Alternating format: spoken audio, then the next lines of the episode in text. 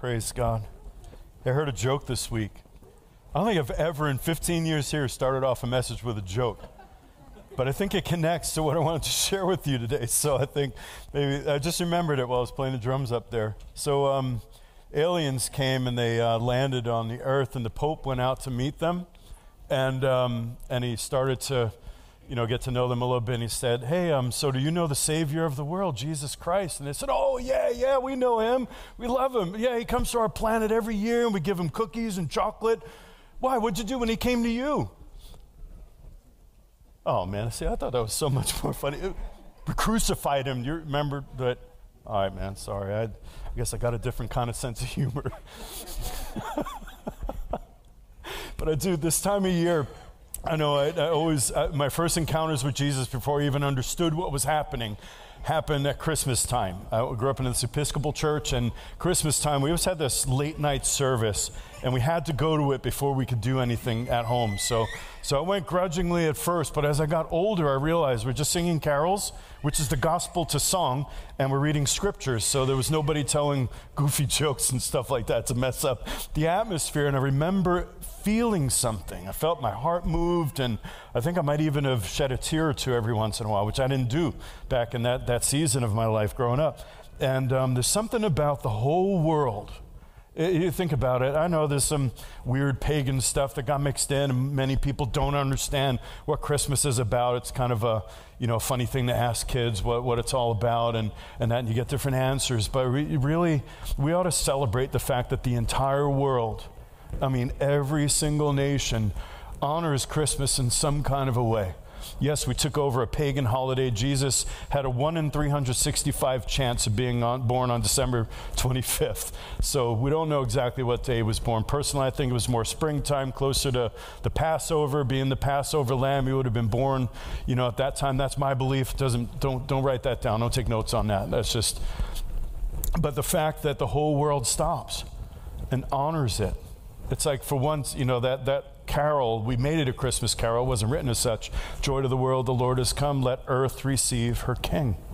Like that proclamation's been going out for centuries now since that hymn was written.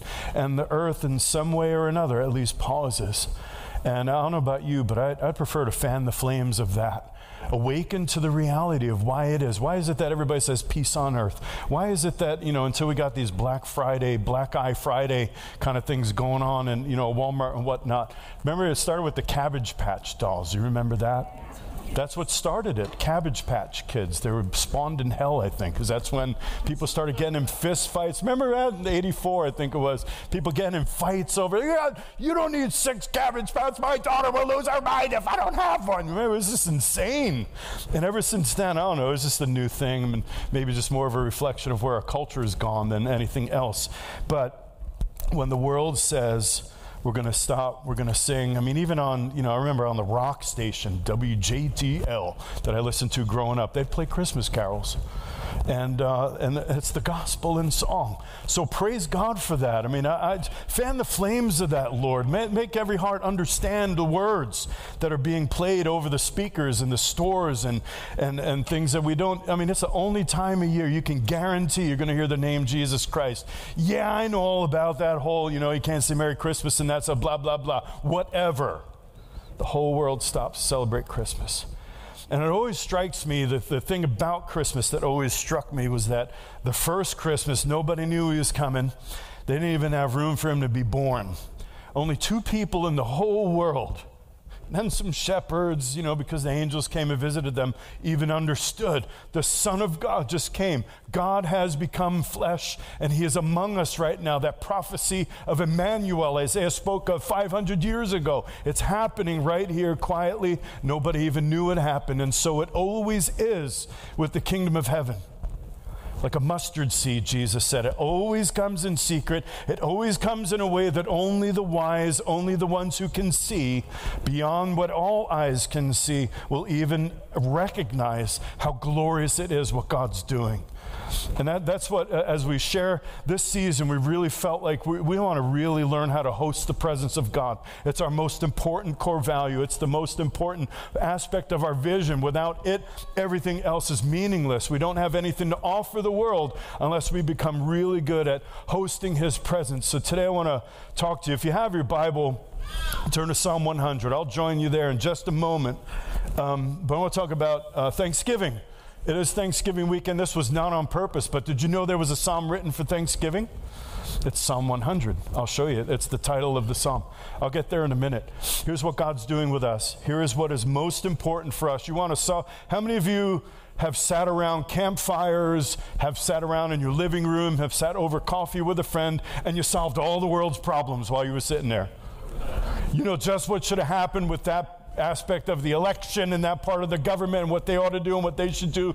And, and you saw you got all the world's problems solved. Well, I got an actual one that'll solve all the world's problems. This was, a, I remember this, um, this cartoon thing that showed up in a magazine I used to subscribe to. Was it Time. I think I might have, at one point in my life, subscribed to Time magazine, and it was a, a girl whose father, um, there was a picture of the world on it, and um, the father had ripped it all up because he was frustrated and because this girl was being too Pollyanna about something.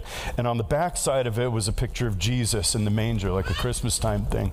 And uh, so the world was so jacked up. The little girl didn't know geography, she didn't know how to do it. So she came back to her daddy and she had the, the world all taped back together again. He said, How did you do that? You don't know geography. You don't even know what the world should look like. And on the back, she, she put, she said, Well, on the other side, it was a picture of Jesus. And I figured if I put him all back together again, then the world would come back together again. I thought, Man, that's so deep. Yeah. Now, if that was Time magazine, pray for a restoration of that. in there, but that, but that is the picture. We have the solution. And it goes far beyond our wisdom with what needs to happen in government and in school and in all the other mountains, as we call them. It's the mountain of the house of the Lord that needs to be established above all the mountains, and all the nations will run to it, as Isaiah also prophesied. And here's what the, what Jesus said, what, what the vision of the church is. You know what our most important thing is? It's not first to go out and just fulfill the Great Commission. Yeah, that is still great, and it is still our commission. It's not first to feed the poor, clothe the naked, visit the prisoner, and, and set captives free. That's not first. That will happen when first becomes first again. The first and most important thing today is as it was when the first high priest was established and all of his sons with him when the new kingdom priesthood, the new covenant priesthood came in, it's the same call. Set apart my people that they might minister to me as priests. That's what our call is. First and foremost. If we don't do that first, we'll fall short in every other thing. We've had some great success in 2,000 years of doing many things. The body of Christ, the kingdom of heaven, the church of Jesus Christ has transformed the world.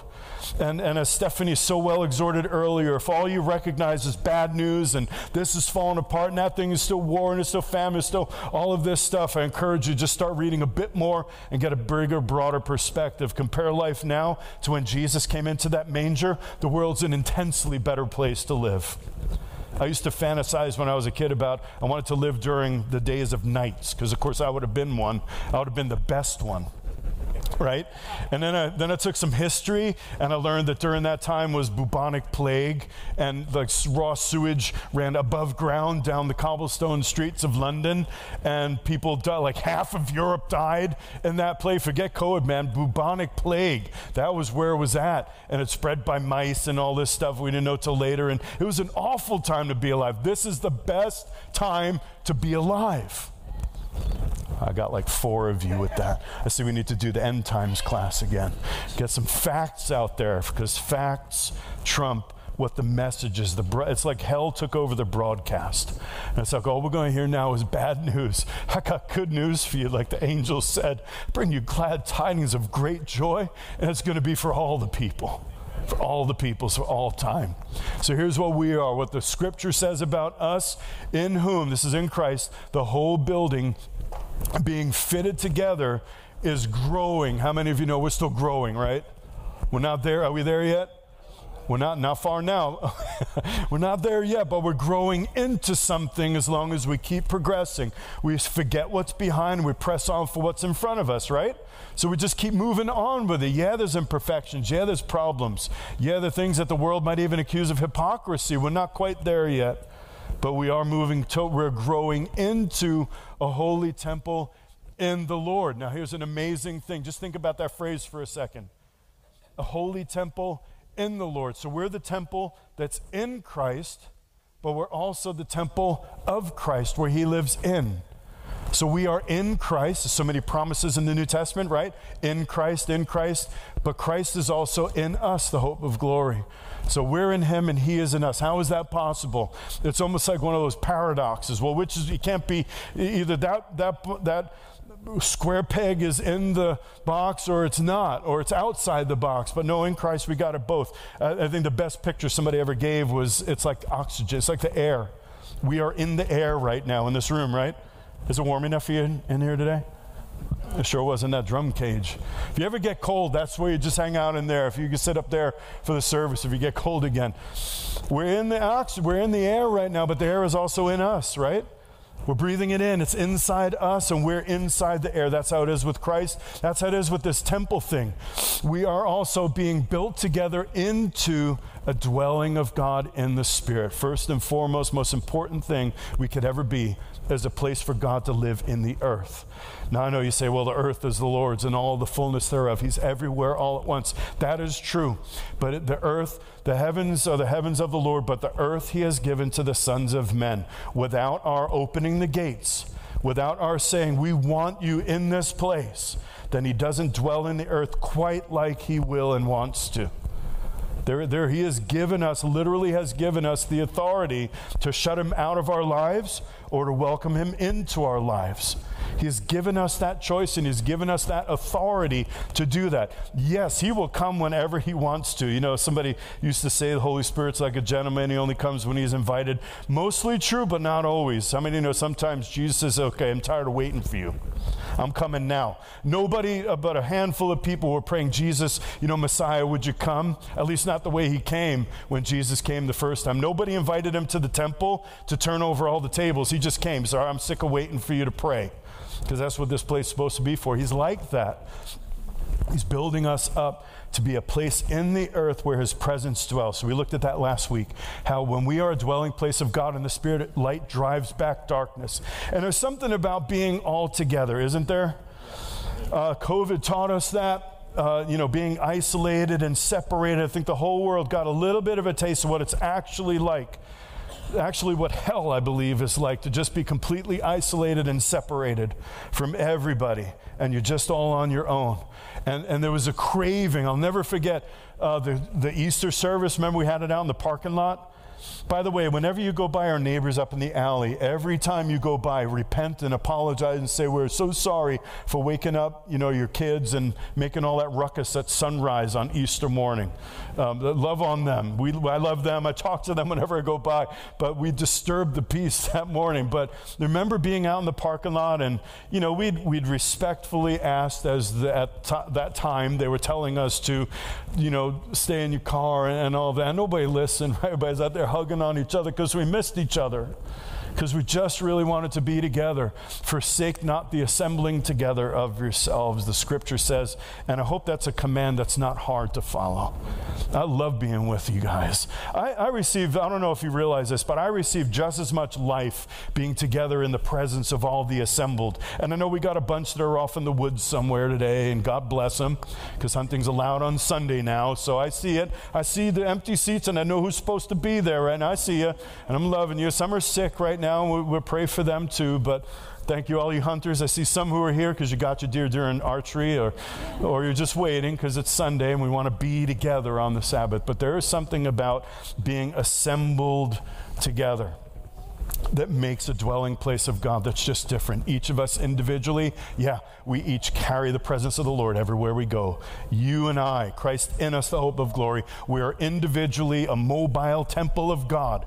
And everywhere we go, He goes with us and we go with Him. But there's something about all being together. You ever come into a gathering of the saints, like a Sunday morning or, or a worship night, and you're just feeling really down? You're not feeling like worshiping. You're trying to imagine in your mind a song that you could sing of praise or thanksgiving that your heart actually is down with, and you can't think of one. And so, you know what you got to do? You know what we can do? We write off the praise of somebody else until our heart catches up. You know somebody, when we're depressed and we're under it and somebody's singing a song of joy instead of being upset with them, we can say, you know what, that's normal. And Jesus, help me get back to that place. Because I don't want to live in this depressed place and I don't want to commiserate with anybody, which means I'm going to drag you all down and be miserable with me. We don't want to do that to each other, right? I mean, I don't think we should necessarily avoid somebody who wants to commiserate, but sometimes boundaries are necessary. And look, say, look, I'm going to go to the presence of the Lord, and uh, if you want to join me, that would be awesome. I'd like to bring you with me right now. But in the meanwhile, I mean, you could you could have a pity party and, and I'll come back and love on you, but I need to praise right now. something about gathering where we get to do that. It's okay to feed life off of one another, just like a natural body does, so a spiritual body does. We need the strength that somebody else offers. That's why avoiding the saints is the worst thing to do. When anxiety, depression, fear, when all those things start coming after us, the worst thing to do is withdraw and separate because we're meant to receive life from one another, and that's how it works in the body of Christ. So let's read a psalm for thanksgiving. Psalm 100. Now, that's the title of the psalm, and I'm going to dig in on this psalm for a little bit, and we'll be all over the Bible because all of these words, I want to share with you some of the, there are a bunch of different words, depending which scholar's article you read. There's either three or seven or 56 words for praise. Probably somewhere in there is about the right, the right amount, but I mean, you know, the entire scriptures, every motion that we do is a form of worship. Every single thing we do, more on that next week.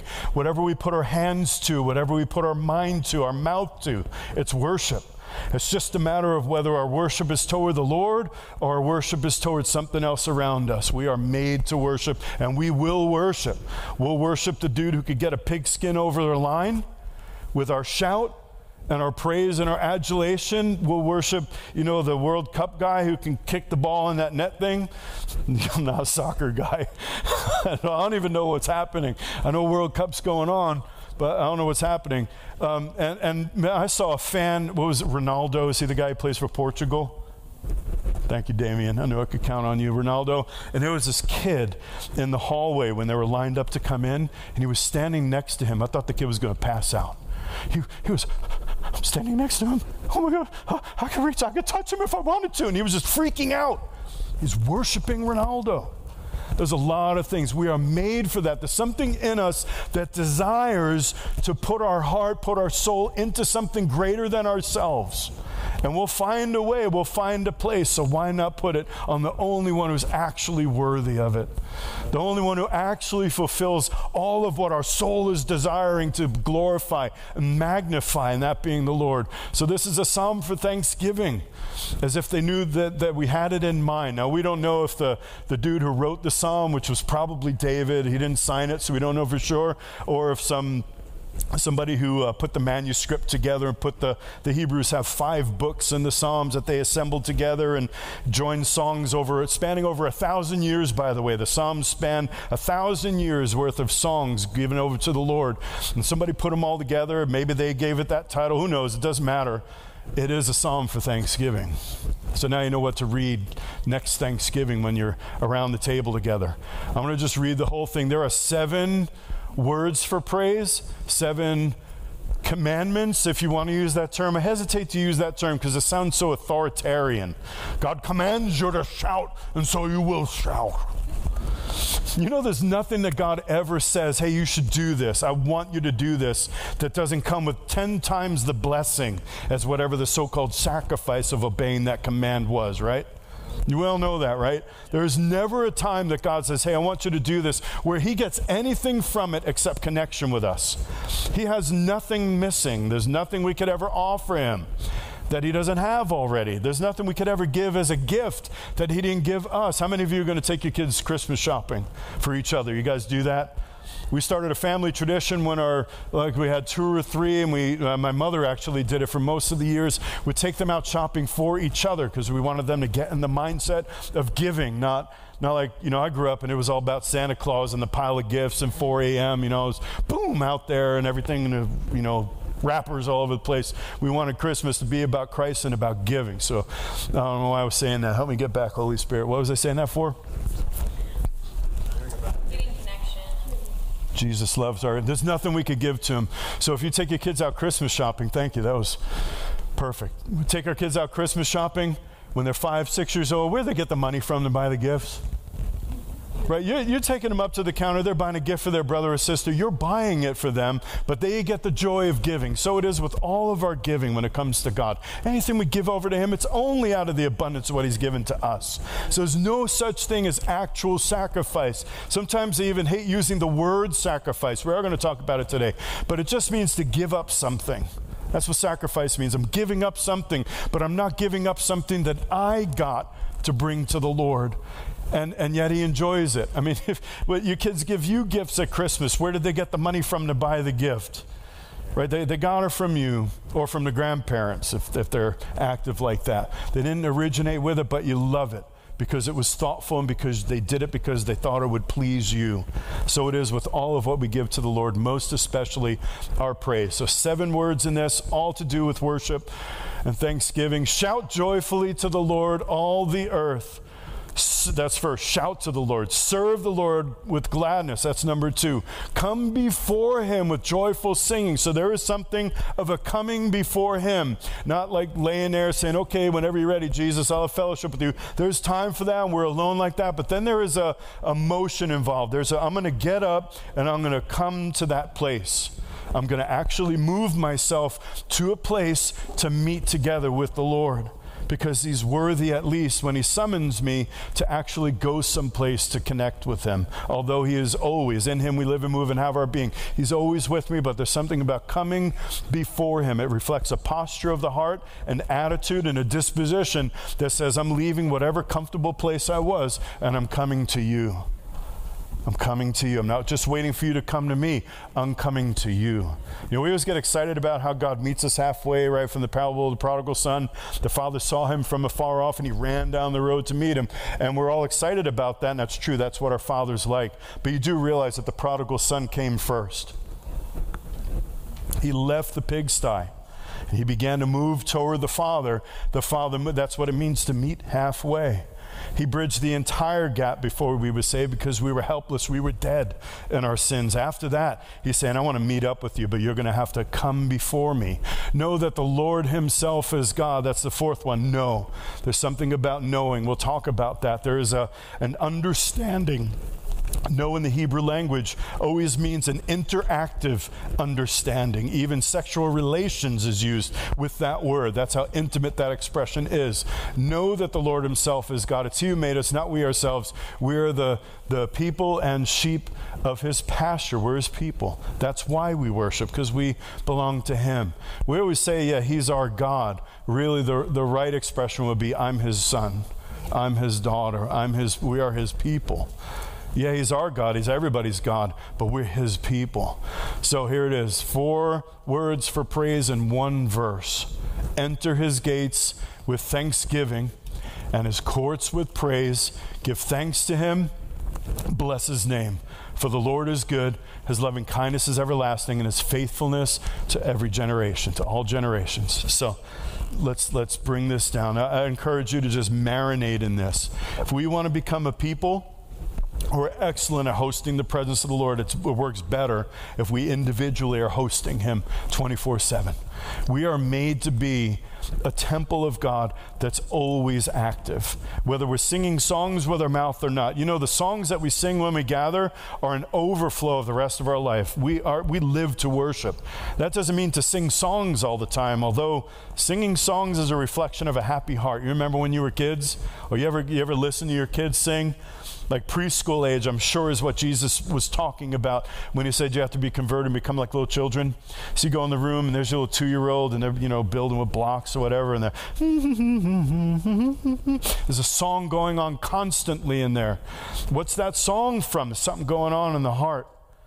And if we've lost our song, it's because something happened and we grew up the wrong way. The, the song is the natural byproduct. You can't turn but a, a chapter in the Bible without finding something where there's singing going on. Singing is a reflection of something that's alive in the heart. And when Christ is alive in our heart, the song comes more naturally, even the new song, which we will talk about and we are going to master as a congregation. I believe God wants to take us up higher. He wants to take us into a place where worship the singing of songs together, worship, the dancing before Him, the lifting of the hands, the shout, the laying flat on our face before His glory and His presence. All of those things are all over the Psalms. And yet, nobody can force us to do anything, but they're all in there. The fullest expression of a heart that's been made alive is that we're expressive, that all the expression can come out in its time and in its proper place. And so when a commandment, instead of becoming a, a have to, and it becomes a I get to, now we're in the place of worship. Now we're in a place where our heart's leading the way, where we're not saying, all right, I gotta go worship the Lord. You know, like, man, I gotta eat my spinach and I gotta worship the Lord. Good, man. Can you imagine? I mean, worship what, we're looking at in worship becoming we're his people we're the sheep of his pasture. When we worship it's not for us. I mean I, my heart's moved. I can't worship without being moved especially when don't you love it when i love it when the worship leaders i mean i love their singing i love their instruments i love everything that happens on this platform but the moments that we're just singing and it's just the voices. And then you start hearing some people sing a new song, Tehillah, that's the word uh, for a new song to the Lord. You start singing the new song, and there's just this movement, and I've never once not cried when that goes on. It's so moving. I don't know, sometimes I know that I have heard it, and I'm sure to hear the angels singing with us like actually with the natural ear joining in together. It's just a glorious adventure in that. So let's dig in and master the art of hosting his presence and considering it as I wonder what Jesus would like right now. We're putting together a Thanksgiving meal, and as my wife always does, she'll ask all the kids, which side dish do you want to make sure that we have? Why? Because we want to make sure that everybody enjoys being at that table.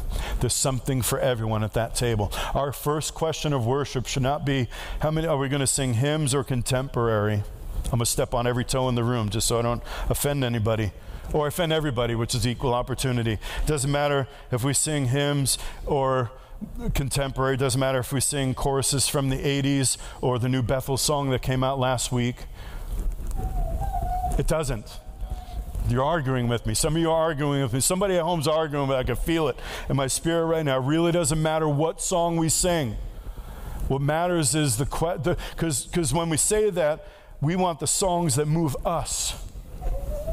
Right? Don't look at me like that. You know I'm right. We want the songs that move our soul, the songs that make me excited to sing it, the songs that move me so I can sing full throated on that. But man, that, that new stuff or that rock and roll beat, or, you know, I, I don't know, I might struggle a little bit at bluegrass, but I think I could enter in. You know, but some kind of, you know, the style of, sorry, the style of music makes no difference. The words make some difference because we want them to express our heart to the Lord. But if we're in worship because it moves us, we got it all backwards. Let's reverse that. I want to ask the Lord at the end of every worship set, as I ask the Lord when I'm uh, finished praying or when I, I've spent some time with Him, hey, did you enjoy that? I want to know did that move your heart? Did that please you? Was that something where you say, Man, I'm so glad we were together today? I mean, I know he says that just because we came, but did, did, Lord, did you enjoy worship today? That's the, that's the question. Psalm for Thanksgiving word thanksgiving is, um, well, I'll break it down in a minute. Giving thanks, did I put it up there yet? No. The, the giving thanks is the most basic form of worship, okay? If we don't, you don't feel like singing, you can't see the sun because it's so cloudy in your life right now, no matter what it is, determining to give thanks in all things, not for all things. Give thanks in everything. 1 Thessalonians 5. Give thanks in everything. That's the beginning of worship. If you feel, ever feel like, you know, I just don't feel like worshiping right now, the very first step is to give thanks. It's the most basic form of worship. It's the foundation for hosting His presence. As we'll see in this psalm, we enter His gates with thanksgiving. There's something about giving thanks. There's a, an attitude of gratitude, like we say to our kids growing up. The first stage of connecting our heart back with the Lord is to be able to give thanks. Why is that? Because sometimes, you know, when life comes at you fast and when circumstances just have us weighed down, it bottles up that song, whatever the cares of this world are, whatever the anxieties, the fears, the things that make us angry, whatever those things are, it, it really is like clouds that try to block our view. Giving thanks taps our heart back into the reality of how God always has been good. That there have been times, it's an absolute lie. How many of you are Christians here today? I'm watching.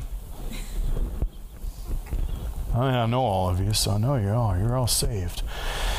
Even if you can't think of anything else, the very first things we could give, the very first thing we could give thanks for is that Jesus came. He died on a cross. He gave us new life and that more abundantly, and it goes on forever. Even if everything else, even if you literally had a Job day just happen, you lost all your kids, you lost all your business, and now you're sick with this painful disease, all of those things go on, we could still say, He still died for me. He still carried all of what I'm carrying right now. He chose to carry that all on Himself, and He did it for me. And He said, I've loved you with an everlasting love. I've called you by name, and you are mine. If everything else falls apart, we can begin in that place. That's laying the first foundation stone in a temple that's going to host the presence of the Lord. And it's all the more pleasurable, all the more pleasing to the Lord. You know, Job on that day, even when everything fell apart, and even his wife said, Why don't you just curse God and die? And he said, I will not.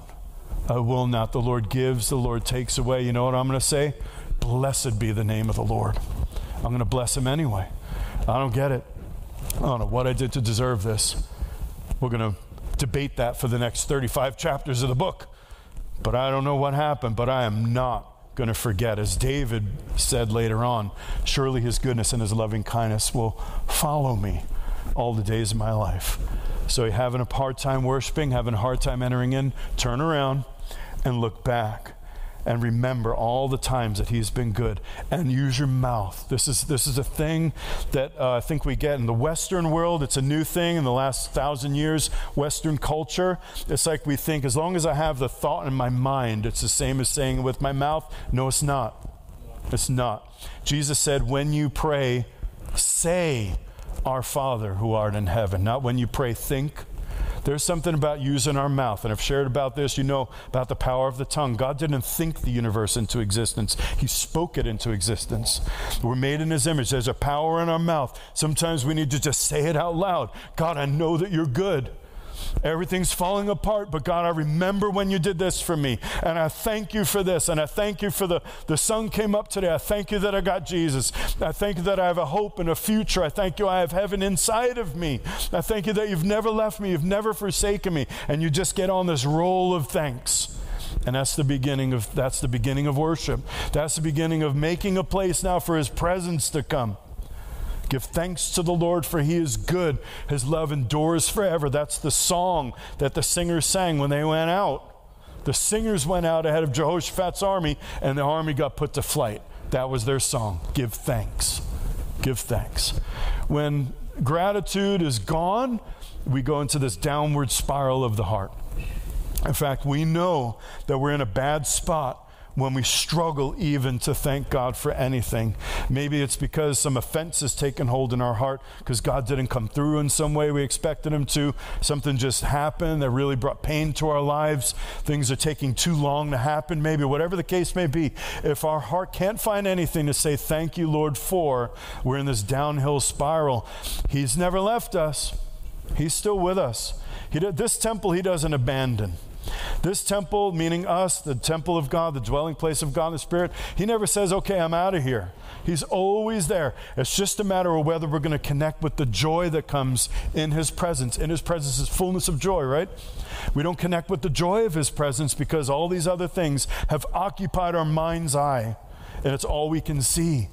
And we forget sometimes that He's always been good. That even this thing that's before us, this thing we're facing that pressed us down, He's able to make even that work together for the good. How He's going to do it? No idea.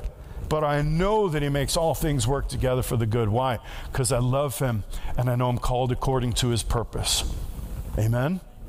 So we miss out on that. So here's, here's the downward spiral. This is what Romans describe. It's an amazing passage. Romans chapter 1 describes the world's condition having rejected God as God and created other gods for themselves, for ourselves. Even though they knew God, they did not honor him as God or give thanks. Isn't that amazing? All the things that were going on in the pagan world that Paul described, and the thing that he could bring it back to, they didn't honor God. And you know what happened then? They didn't give thanks. They ceased to say, God, thank you for the air I breathe. God, thank you for the life that you've given me. Thank you for the world that you've created for me. Thank you for the joy, the family, the fellowship, the community I have. Thank you for all these things that you've given me as gifts. Once those things are gone, it says they became futile and their speculations, meaning their thinking got all off. There's speculation about what God might be like. There's speculation about how God's relationship is with us. All of those things began to take on a negative turn. Why? Because they stopped giving thanks. This is the thing we, we desperately try to impart to our kids. You know how to raise kids that are not spoiled but can have everything? Is that they're thankful for everything they have. You could be raised in a millionaire's house and never want for anything. So long as you're grateful, you're not going to become spoiled rotten. And so it is with us in Christ. We could become spoiled. I mean, think Israel fell into this place. They, they cried out for meat because they said, We loathe this manna. We loathe this manna. This is Numbers 11. Sylvia Evans was sharing some of that at our retreat with us. We loathe it because it's the same old thing every day. They stopped giving thanks for daily bread. They stopped giving thanks for the simple thing that God's with us. Look at this every morning. We don't have to go hunt for food. We don't have to, it's right there outside of our door. It tastes like honey wafers and it's just, you know, melt in your mouth. And they got so tired of it because it was the same thing. They stopped giving thanks, and 40 years later, they all died in the wilderness. So, giving thanks, it's the key to holding on. Professing to be wise, they became fools and they exchanged the glory of God for the image in the form of corruptible man and so forth. And therefore, God gave them over in the lust of their hearts to impurity. So, God gave them over means God said, okay, my presence is not being honored in your midst. I'm going to allow you to experience life, what it would be like as if I wasn't with you. Did he ever leave them? God has never left the earth. God has never abandoned his people, not even those who are not believers. He has never left. He's there. It's just that it requires a, a connection, a reconnection, reconciliation, the scriptural word is, to connect, to experience all of what's in his presence, which is fullness of joy at my right hand, pleasures forevermore. There's got to be a two way connection in that. He's never left, but he gave them over. He said, okay, if you want to worship things that I created instead of worship me, in other words, you don't want to host me in the earth, you don't want my presence to be with you, then I'm going to let you experience the fruits of that God. I'll let you experience what life is like without me, as if I left you. Even though I never have, I'll let you experience it. Why? What's always God's aim in anything that He does? What's His goal with every covenant, everything He's ever done? What's His goal? to reconcile us back to himself, to be together with us. His goal is love. His goal that all things will be gathered together in Christ. And so God gave them over. Why? Let me see what it when you're feeding pigs and you get tired of the smell, maybe you'll remember that the bread in my house was much better and that even the servants in my house are better off than you are living this life outside. We're, we're all so prone to idolatry. As I said earlier, we're so prone to worship other things. Now, we don't, in you know, modern Western culture, carve statues and things like that. They still do it in many parts of the world. I've been in India. There's a, an idol statue on every corner in Hyderabad, the city where I was, they, they have a thousand gods and they have statues for every one of them. There is still idolatry like that in the world, but in the Western world, we just don't make the statue, but we still worship something else. How do you know you're worshiping something? You're shouting with excitement for it in a way that puts it before God. You get our hearts getting more excited about that than the thought of connecting with the Creator. Our heart, our, our wealth goes for things. I mean, look, one way of knowing what priorities are in life is where does your money go? That's a really good no. This isn't a, a little offering thing right now, but Jesus said, where your treasure is, there will be your. Why? Because out of the abundance of the heart, all things happen. It's like all the river of life comes out of the heart. And so, what we spend our money on is a reflection of what's important to us, right? So, he gave them over. So, let's not be given over let's start back in the place of giving thanks. And this is for, for all of us. When we get to a place where we feel distant from the Lord, thanks is the first step back to hosting his presence, the first step back to reconnecting with the God of the God our creator. A psalm of thanksgiving. This is one of the words for worship. Right in the title, it shows up again, enter his gates with thanksgiving. It's the same word. Todah. Todah. You want to we're going to learn a little Hebrew. Is that okay? It's a good language, man. The entire Genesis to Malachi is in Hebrew, a little bit of Aramaic for all you Bible geeks out there, but it's Hebrew. And um, there, there's some, it's a language that is, well, it's a hieroglyphic language, and it's a language that one word in English almost never describes the fullness of the word that you're reading. I mean, uh, Hebrew, it's a complicated language. Ancient Hebrew is a little, it's, imagine, it's like reading Shakespeare and that's our native language is English, right? But now you're going to try to read 3,000 year old Hebrew. It's a little tricky, but the words are so packed with life and color and joy. This was the only psalm I could ever translate out of the Hebrew. And I, that's as far as I got. And then it got too complicated for me, and I was too busy loving people to learn more Hebrew, so I gave up on it. But they have dictionaries and tools now, and you can ask a rabbi any question you want online. It's phenomenal, the resource we have today.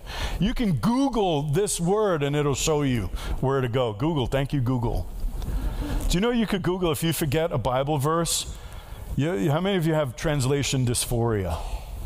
Meaning, like you've used different translations during your life, so you can't quite quote out of any of the translations, the scripture you're trying to quote.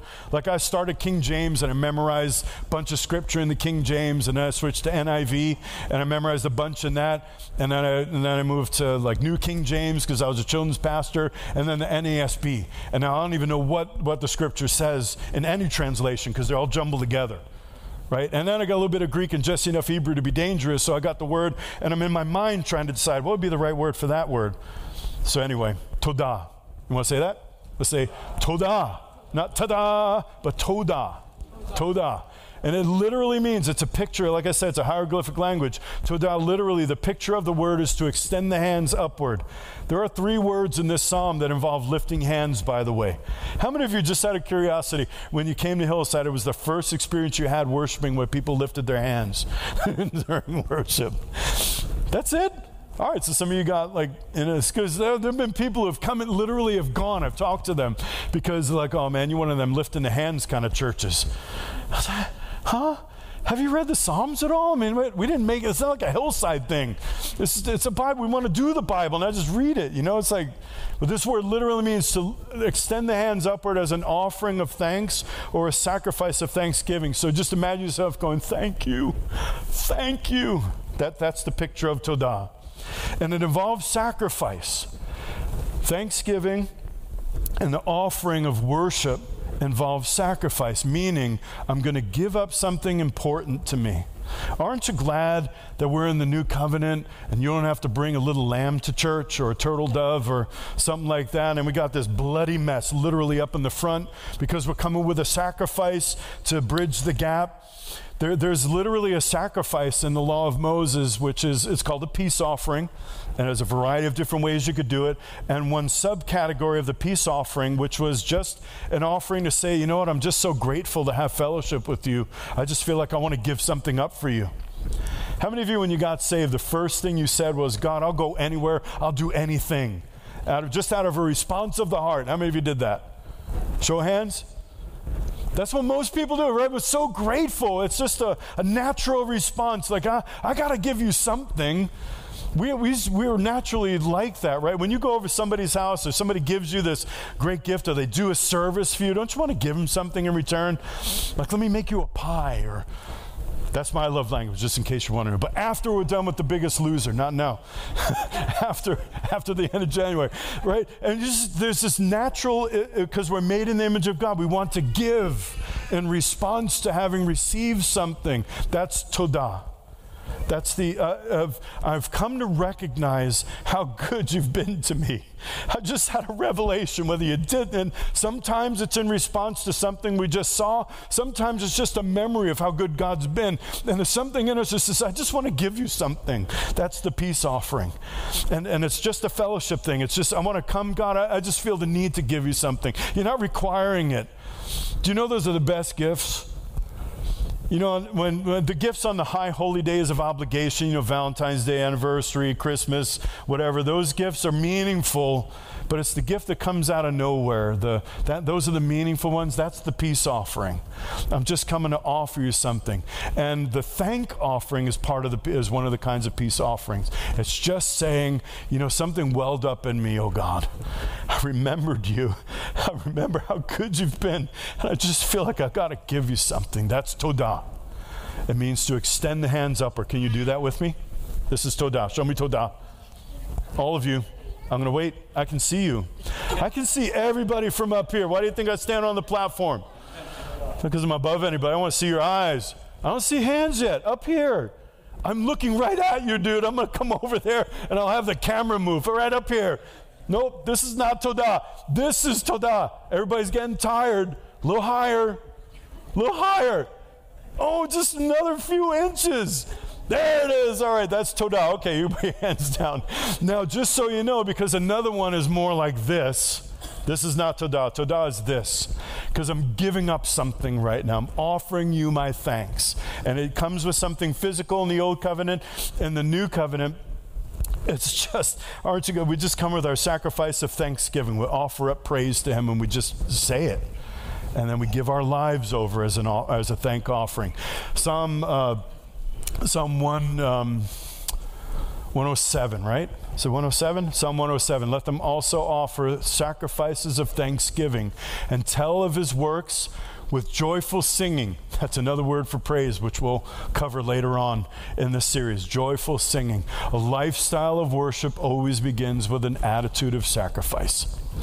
So the excuse, as I once offered the Lord, and which I believe many of us have offered to the Lord of why I'm not singing right now, why I'm not giving thanks right now, is because I just don't feel like it. And I don't want to force myself because I don't want it to be fake. I don't want to push myself to do something. I don't want to, you know, feel like I have to do something. So I'm going to wait until my heart feels it. How many of you have said that and then you realize that it's been like 10 years since you felt it? and that happens. If we wait until our heart leads the way? What if our heart is under it and we need to connect with the Creator for our heart to be restored? We're going to stay under it a long time. But instead, the sacrifice, an attitude of sacrifice says, This is about you, it's not about me. It's all about you, Jesus. I just forgot the song. I thought it would come if I started singing it. It's not about me, as if you should do things my way. You alone are God, and I will worship you. It's not about me. So you can say that to your soul. There's a lot of there's some psalms where you talk to your soul, you know, bless the Lord or my soul. You could say, Hey soul, what's you doing? Why are you so quiet right now? Why are you downcast? What's wrong with you? That's how you have to say it. What's wrong with you? Put your hope in God. Did you forget? I know you don't have a brain soul, but let me remind you of something. God's good. He's still good. Yeah, it's cloudy out today and it's raining, but God's still good. So it begins with this attitude of sacrifice. Do you know the first time the word word, do you know when the instance is of the first time the word worship is used in the Bible? This is a Bible study technique called the law of first mention. If you want to understand what the scriptures mean by a word, you look for the first time it shows up and then trace it all the way out through the Word of God. It's called streams of truth. It's a great way to study the scriptures. The first time that the word worship was used. I'm just checking to see any Bible geeks out there. If you remember, because I shared this like 10 years ago, you forgot? I think it was like that. I know you know, Liz. Where, you know, it was on Mount Moriah when Abraham was about to climb the mountain, ready to sacrifice his son, he told the servant who was staying with his donkey, Stay here with the donkey, and I and the lad will go over there. We will worship and return to you. What was going to be his worship? He was going to offer his, his son, the child of promise, on an altar. Now, don't worry if you, you know if you haven't thought it through he, uh, Hebrews says that he reasoned that, or uh, Romans rather, he reasoned that God could raise him from the dead. He wasn't actually going to kill his son. There's all kinds of psychiatrists have gotten a hold of that and said, no wonder the Jewish people are so messed up. That's their patriarch. Yeah, I'm going to kill you to honor God. He never thought that he's, because he said right here, we will worship and return to you. But what was he doing in his worship? He was ready to sacrifice the most important thing in his life. He had waited 25 years since God first called him for the fulfillment of this promise. And now, 15 years later, which most scholars believe Isaac was about 15 when this happened, which makes it all the more impressive for Isaac because if Isaac was about that age by now, Abram was like 115. He could have outrun the old man when he figured out what was happening. When he's like, hey, so uh, where's the sacrifice? you know, in that moment he goes, oh, yeah, I don't think so. But he stayed on the altar, Isaac becoming a, a type of Christ. On the same mountain, Jesus was crucified, but that's another message for another day. First time worship shows up in the scriptures is to make a supreme sacrifice. That's our introduction. What's worship going to involve in our lives? Man, well, we Westerners sacrifice to go and worship Jesus. We might have to leave and it's cold outside. I might have to go out and it's raining you know, you know, get my feet wet in the parking lot. And I don't know if the temperature is going to be right. You know, Craig, you know, I don't know, he keeps it too cold in there, or, or, you know, or maybe someone else got a hold of it. Now it's too hot in there. I don't know if that sanctuary is right. And, man, I, I wonder, I wish I could know what songs they were going to sing. Then I could go and, and worship the Lord, or, you know, all these things that we, we, that keep us from it. Name your own, fill in your own blank. Sorry if I offended you, but I didn't do it on purpose.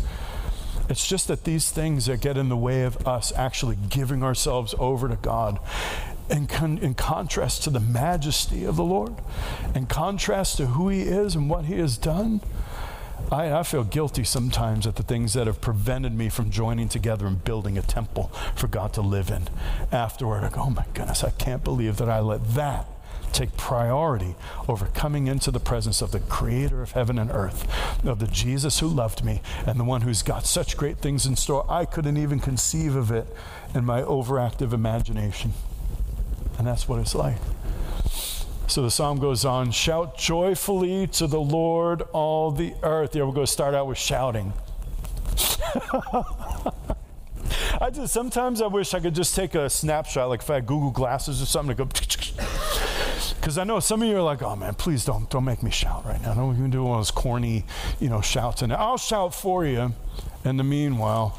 But it's the Hebrew word ruah, which sound, I wonder if that's where our army got it from. It's ruah, right? Hoorah. Hoorah! You know, it's like, and when you have a thousand men say that at the same time, you, uh, I'm glad you're on our side. But that's what it sounds like. Ruah! To raise a shout, to give a blast, the word literally means to split the ear. it's too loud. The music's too loud. I'm sorry. I know that we, we do volume control here. We don't want to bust anybody's eardrums. Mine are long since shot from going to too many rock concerts when I was in high school, and I can't I can't hear a blasted thing. Like I'd fail one of those hearing tests at the high range. Forget it. But that's what the word means to split the ear. That's so shout joyfully to the Lord, all the earth. How will we know that the earth is the Lord's and all the fullness thereof, that the knowledge of the glory of the Lord has covered the earth like the waters cover the seas? Because there's a universal shout all around the world. A shout unto God with a voice of triumph. You guys are getting really, you know, like move around or something at least. There's a shout. There's something. I prayed this morning on pre service prayer, and I, I, just had this picture of the whole earth. Uh, another thing about the Lord's Day, which is Sunday. You know, Sunday is not the Sabbath, right? It's the Lord's Day. Saturday is the Sabbath, Sunday is the Lord's Day, first day of the week. And there's something about the Lord's Day that there is nonstop praise now in every time zone, all around the world. There is somebody singing at least one day a week to the Lord. Congregations of people gathered, some in secret, some out in the open, some in, col- in coliseums, I almost said, some in stadiums, some, you know, but there is a song for 24 hours all around the world of praise. Now we got at least one day, one day, the whole earth will shout joyfully to the Lord. One day. We're getting closer and closer to that one day, but one day. Now, here's the thing about us Anybody can shout after they see a victory.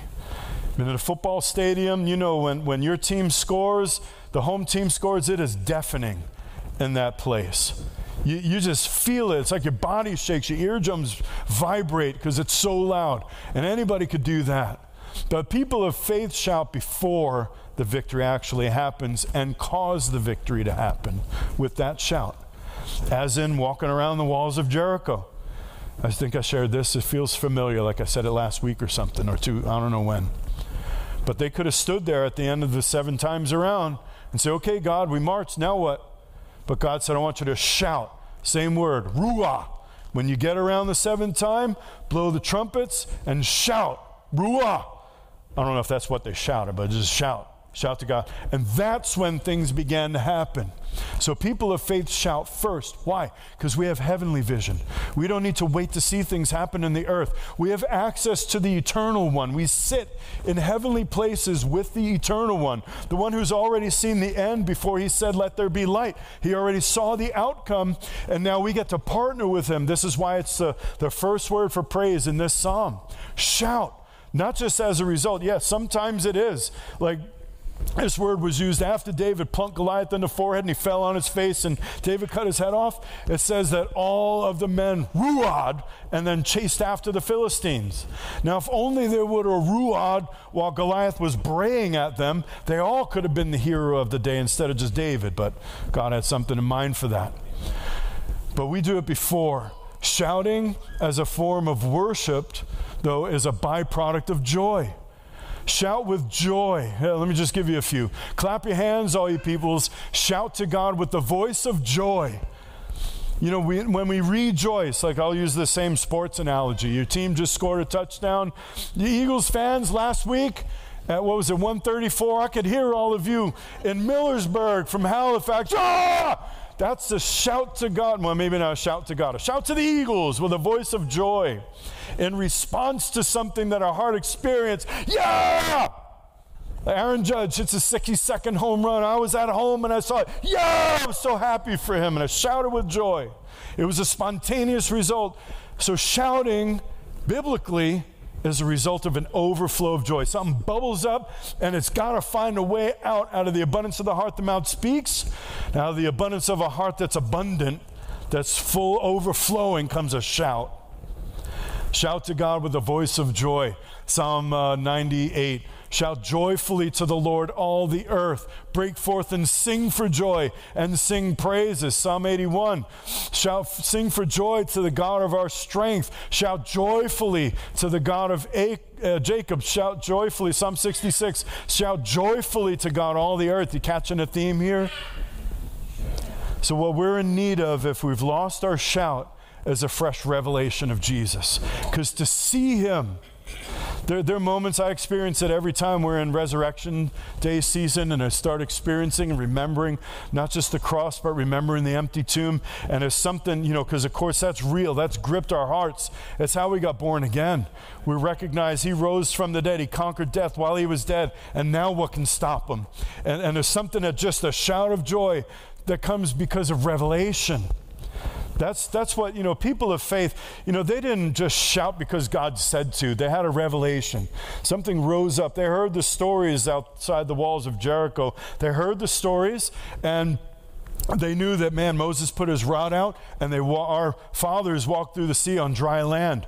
God you know did 10 plagues and judged egypt and set us free from slavery and he did all of those things. And there was something in them. They remembered those stories. Moses had rehearsed them in their ears when they were children. Uh, deuteronomy was written so that the children of the wilderness would have the law rewritten for them but he told them all the stories. They knew it. And now they recognize here's our chance to see this miracle. We just walked through the Jordan and God held back the water so we could come across. Now we're about to see a city co- collapse right before our eyes. So they had this revelation. They could see it before it happened. How many of you have done sports where your coach had you imagine what it was that you were about to do? I took a diving class in college, and you know, before you can even try on that three meter board, especially to do a couple of flips in the air, you have to be able to see yourself doing it. Now, that's the power of the natural mind doing it. How much more? What if God has said? What if God said, if you do this, then this is going to happen and it's life changing or even world changing? Well, that produces a shout, and that's where revelation is necessary. That's where getting back in touch with God. And, and again, we could back up one step. I'm going to come in with thanks. I might not feel ready to shout yet, but I can at least come in with thanksgiving. I could think of 20 things to thank God for right now. And if I can only start with three, I'll get the ball rolling. That, by the way, works. Do you know it triggers your mind to do that? You just start with memories and then and uh, remembering one thing, uh, thing, it's like it unlocks the door for another memory. And that's how it works with testimony. I do encourage you to write them down. But remembering one and giving voice to it triggers another memory and triggers another memory. And I encourage you to try it someday. Just go on this nonstop giving thanks thing. And if by the end of it you're not ready to shout for joy, then, uh, then go back and do it again or keep doing it until your heart catches back up with the reality and the revelation of Jesus. You know, nobody likes faking anything, right? Uh, there was a thing. I still I got to ask you sometime what "fake it till you make it" means, like what they meant by that and why why they use that in recovery circles. But there's no faking it ever. Jesus never once, God never once said, "I want you to pretend something." That is hypocrisy. But He did say, "I want you to do something even if you're not feeling it." That's an act of obedience. That's, that's the to obey is better than sacrifice thing. That's the if God said it, then I'm going to just do it. Even if I don't understand, even if I'm not feeling it, I'm going to do it anyway. Why? Because the Lord said to, and He's always right. Everything He ever said to do results in something amazing on the other side of it. So if we've lost our shout, we probably also lost or have already lost our joy. Joy bubbling up produces a shout. So if we want to feel it with that shout, we get joyful when we observe our team winning. We get joyful when we see whatever makes you go, yeah! Just, just think of it for a minute. What makes you go, yeah? And if nothing makes you go like that, then I pray, and I'm going to bless you in a minute, that, that you find that part of your heart because it's a natural part of the human heart. We are made to live in a, a, really broad emotional range. I remember when I came to Christ, my emotional range was about that big, and it was deadpan. I was numb. I, I, chose to feel nothing. I'd so many times either been hurt, I'd been mugged, I'd been, you know, defensive, fearful, grown up in the streets of New York, and I just learned how to shut my heart down, not feel anything at an emotional range about that big. And little by little over the years, encounters with Jesus, time spent with Him, the God who created all emotions, the God who made every emotion, just began to open the door to more and more chambers of my heart that had, hadn't been tapped into since I closed the door door and shut it down. And if we have nothing to shout about, what I'm going to propose to you as gently as I possibly can, even though I'm talking loud right now, is that the Lord wants to unlock that part of your heart. That it's natural, it's good, it's right. No, it can't be forced, but it also shouldn't be ignored. Any emotion, this is a good, this would be a quotable quote when I get through it.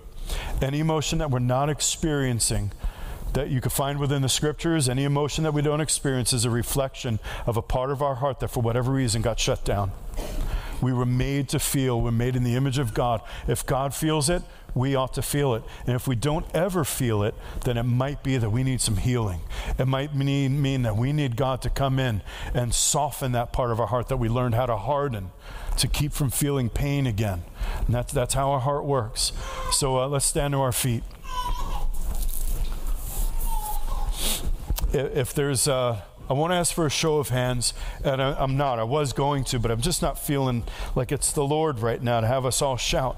I feel like God wants to restore the, the heart behind the shout and reconnect us with the reason for shouting, the reason for living in such a way that, that there are moments in life and there are things that make us go, yeah! And, and just shout to God with a voice of triumph even before the events happen.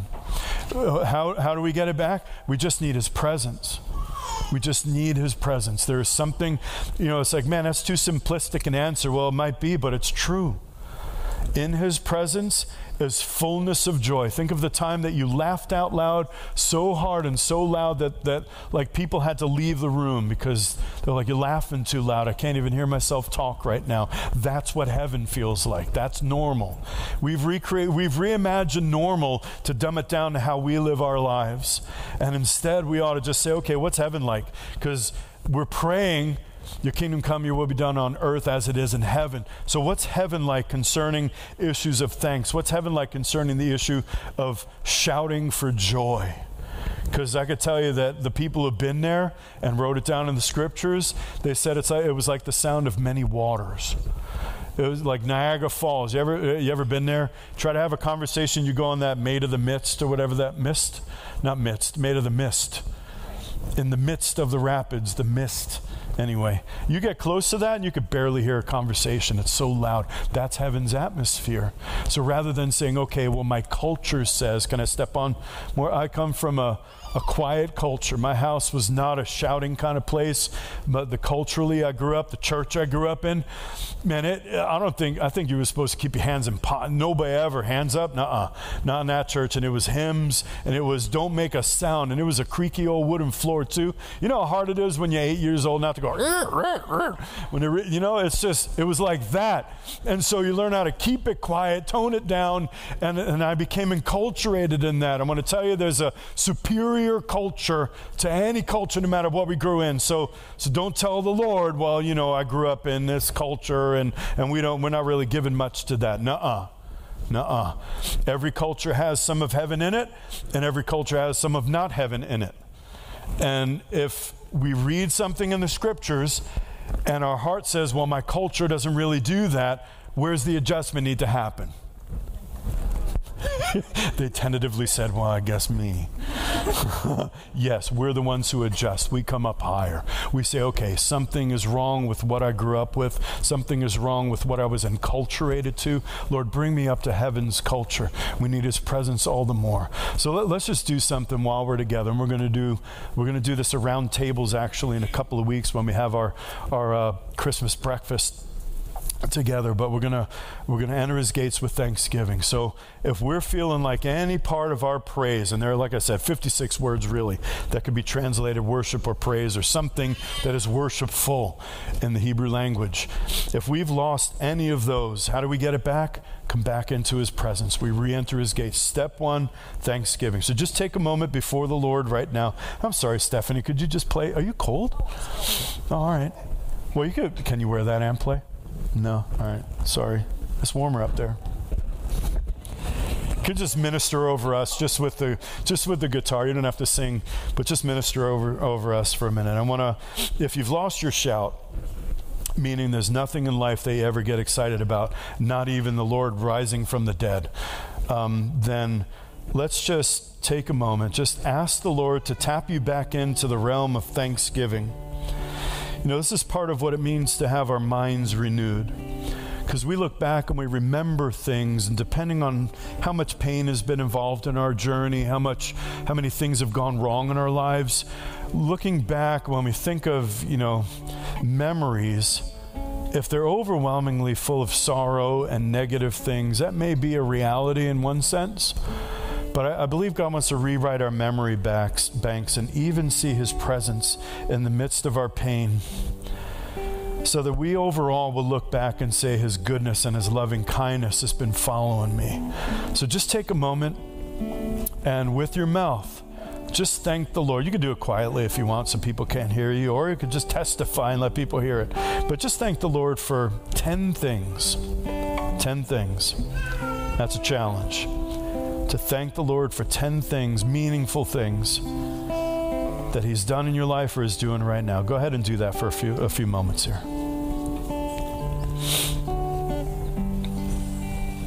Thank you, Jesus.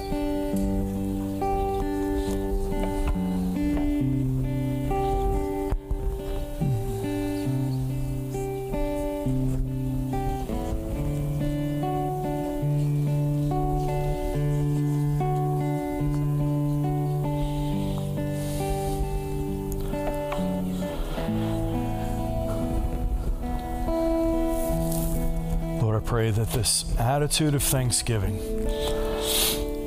this attitude will, will just dwell in us, that we'll be able to give thanks in all things, and you'll make us a people who are dwelling place in Christ, a dwelling place of God in the Spirit, that you're, you're building a temple that we're in and that's in us all at the same time, that the gates are constantly open of our heart. Every area that we've shut the door to you, every area that we've said, I'm not going to enter those gates if I have to bring an offering of thanksgiving, that you'd cause us to turn away from that, leave it aside, and enter back into your gates so that we could swing wide our gates and the King of Glory come right in. Make us a people of open doors, open gates. Thank you, Jesus, for reminding us. I pray if anyone struggled just now to even come up with 10 things to give you thanks for, would you awaken our memory banks? I bless every mind right now in Jesus' name, that every memory of how God's been good, even memories where we misinterpreted life's events because we didn't involve you in it, that you'd help us remember and see your goodness. That looking back, your love and your mercy we would see in everything that we would be a people who begin to dwell in your presence and you dwell with us because we have such grateful hearts.